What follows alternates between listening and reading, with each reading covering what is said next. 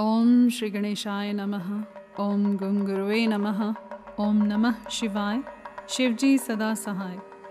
शतरुद्र संहिता अध्याय पाँच।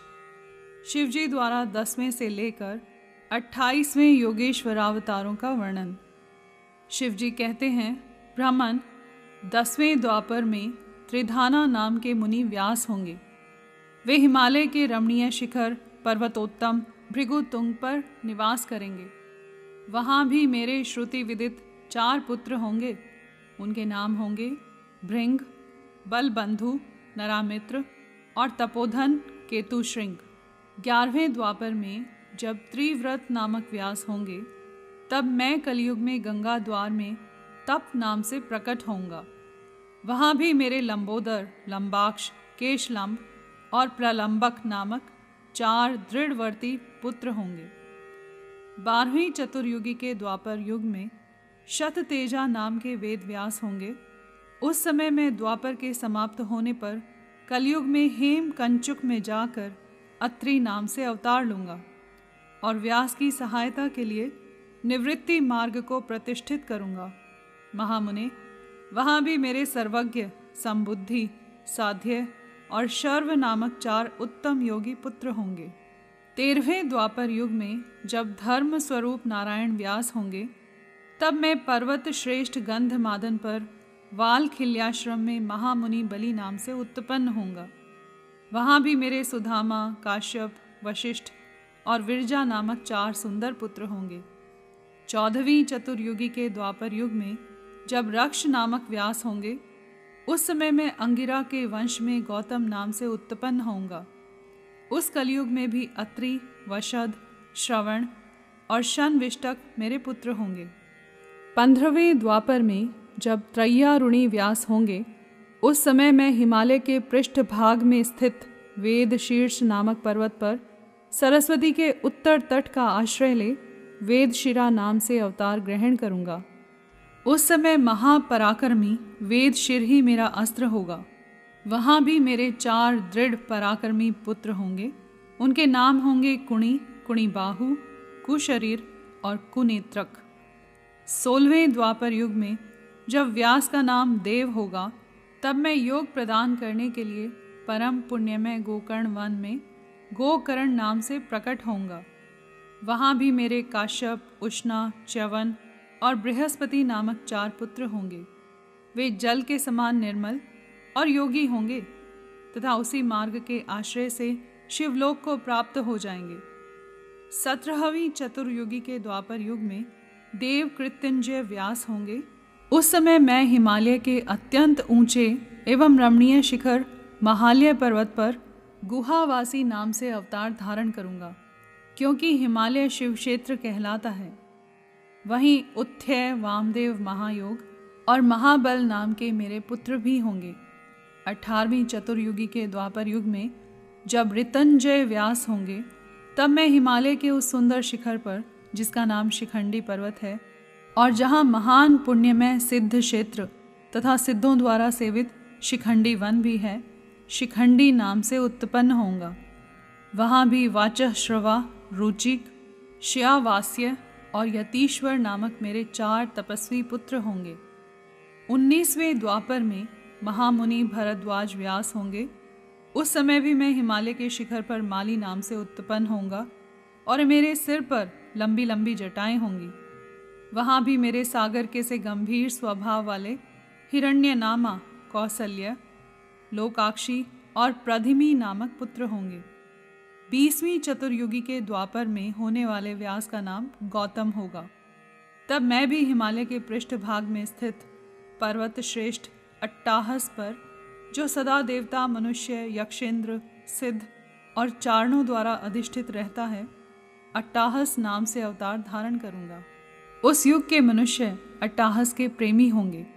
उस समय भी मेरे उत्तम योग संपन्न चार पुत्र होंगे। उनके नाम होंगे सुमंत, वरवरी, विद्वान कबंध और कुणिकंधर। इक्कीसवें द्वापर युग में जब वाचश्रवा नाम के व्यास होंगे, तब मैं दारुक नाम से प्रकट होऊंगा। इसलिए उस शुभ स्थान का नाम दारुवन पड़ जाएगा। वहाँ भी मेरे प्लक्ष, दार्भायणी केतुमान तथा गौतम नाम के चार परम योगी पुत्र उत्पन्न होंगे। बाईसवीं चतुर्युगी के द्वापर में जब शुष्मायण नामक व्यास होंगे, तब मैं भी वाराणसीपुरी में लांगली भीम नामक महामुनि के रूप में अवतरित होऊंगा। उस कलयुग में इंद्र सहित समस्त देवता मुझ हलायुधधारी शिव का दर्शन करेंगे। उस अवतार में भी मेरे भल्लवी, मधु, पिंग और श्वेत केतु नामक चार परम धार्मिक पुत्र होंगे। तेईसवीं चतुर्युगी में जब तृणबिंदु मुनि व्यास होंगे, तब मैं सुंदर कालिंजर गिरी पर श्वेत नाम से प्रकट होऊंगा। वहाँ भी मेरे उशिक, बृहदश्व, देवल और कवि नाम से प्रसिद्ध चार तपस्वी पुत्र होंगे। चौबीसवीं चतुर्युगी में जब ऐश्वर्यशाली यक्ष व्यास होंगे, तब उस युग में मैं नैमिष क्षेत्र में शूली नामक महायोगी होकर उत्पन्न होऊंगा। उस युग में भी मेरे चार तपस्वी शिष्य होंगे। उनके नाम होंगे शालिहोत्र, अग्निवेश, युवनाशव और शरदवसु। पच्चीसवें द्वापर में जब व्यास शक्ति नाम से प्रसिद्ध होंगे, तब मैं भी प्रभावशाली एवं दंडधारी महायोगी के रूप में प्रकट होऊंगा। मेरा नाम मुंडेश्वर होगा। उस अवतार में भी छगल, कुंडकर्ण, कुंभांड और प्रवाहक मेरे तपस्वी शिष्य होंगे। छब्बीसवें द्वापर में जब व्यास का नाम पराशर होगा, तब मैं भद्रवट नामक नगर में सहिष्णु नाम से अवतार लूँगा। उस समय भी उलुक, विद्युत, शंबुक और आशवलायन नाम वाले चार तपस्वी शिष्य होंगे।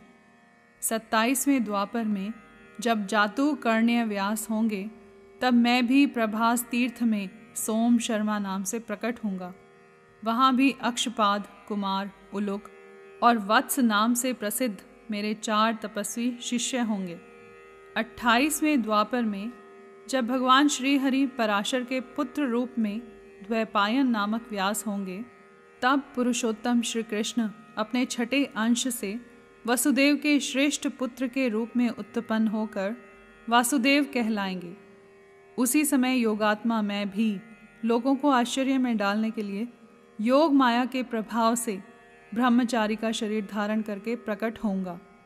फिर शमशान भूमि में मृतक रूप से पड़े हुए अविच्छिन्न शरीर को देखकर मैं ब्राह्मणों के हित साधन के लिए योग माया के आश्रय से उसमें घुस जाऊंगा और फिर तुम्हारे तथा विष्णु के साथ मेरुगिर की पुण्यमयी दिव्य गुहा में प्रवेश करूंगा। भ्रमण, वहाँ मेरा नाम लकुली होगा। इस प्रकार मेरा यह कायावतार उत्कृष्ट सिद्ध क्षेत्र कहलाएगा और यह जब तक पृथ्वी कायम रहेगी, तब तक लोक में परम विख्यात रहेगा। उस अवतार में भी मेरे चार तपस्वी शिष्य होंगे। उनके नाम कुशिक, गर्ग, मित्र और पौरुष्य होंगे। वे वेदों के पारगामी उद्धर्वरेता ब्राह्मण योगी होंगे और माहेश्वर योग को प्राप्त करके शिवलोक को चले जाएंगे। उत्तम व्रत का पालन करने वाले मुनियों, इस प्रकार परमात्मा शिव ने वैवस्वत मनवंतर के सभी चतुर्योगियों के योगेश्वरावतारों का सम्यक रूप से वर्णन किया था। विभो, अट्ठाईस व्यास क्रमशः एक एक करके प्रत्येक द्वापर में होंगे और योगेश्वरावतार प्रत्येक कलयुग के प्रारंभ में। प्रत्येक योगेश्वरावतार के साथ उनके चार अविनाशी शिष्य भी होंगे, जो महान शिवभक्त और योग मार्ग की वृद्धि करने वाले होंगे। इन पशुपति के शिष्यों के शरीर पर भस्म रमी रहेगी, ललाट त्रिपुंड से सुशोभित रहेगा और रुद्राक्ष की माला ही इनका आभूषण होगा। ये सभी शिष्य धर्मपरायण, वेद वेदांग के पारगामी विद्वान और सदा बाहर भीतर से लिंगार्चन में तत्पर रहने वाले होंगे। ये शिवजी में भक्ति रखकर योग पूर्वक ध्यान में निष्ठा रखने वाले और जितेंद्रिय होंगे। विद्वानों ने इनकी संख्या एक सौ बारह बतलाई है। इस प्रकार मैंने अट्ठाईस युगों के क्रम से मनु से लेकर कृष्णावतार पर्यंत सभी अवतारों के लक्षणों का वर्णन कर लिया। जब श्रुति समूहों का वेदांत के रूप में प्रयोग होगा, तब उस कल्प में कृष्ण द्वैपायन व्यास होंगे। यो महेश्वर ने ब्रह्मा जी पर अनुग्रह करके योगेश्वरावतारों का वर्णन किया और फिर वे देवेश्वर उनकी ओर दृष्टिपात करके वहीं अंतर्धान हो गए।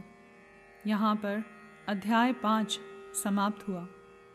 कर्पूरगौरं करुणावतारं संसारसारं भुजगेन्द्रहारं सदा वसन्तं हृदयारविन्दे भवं भवानी सहितं नमामि।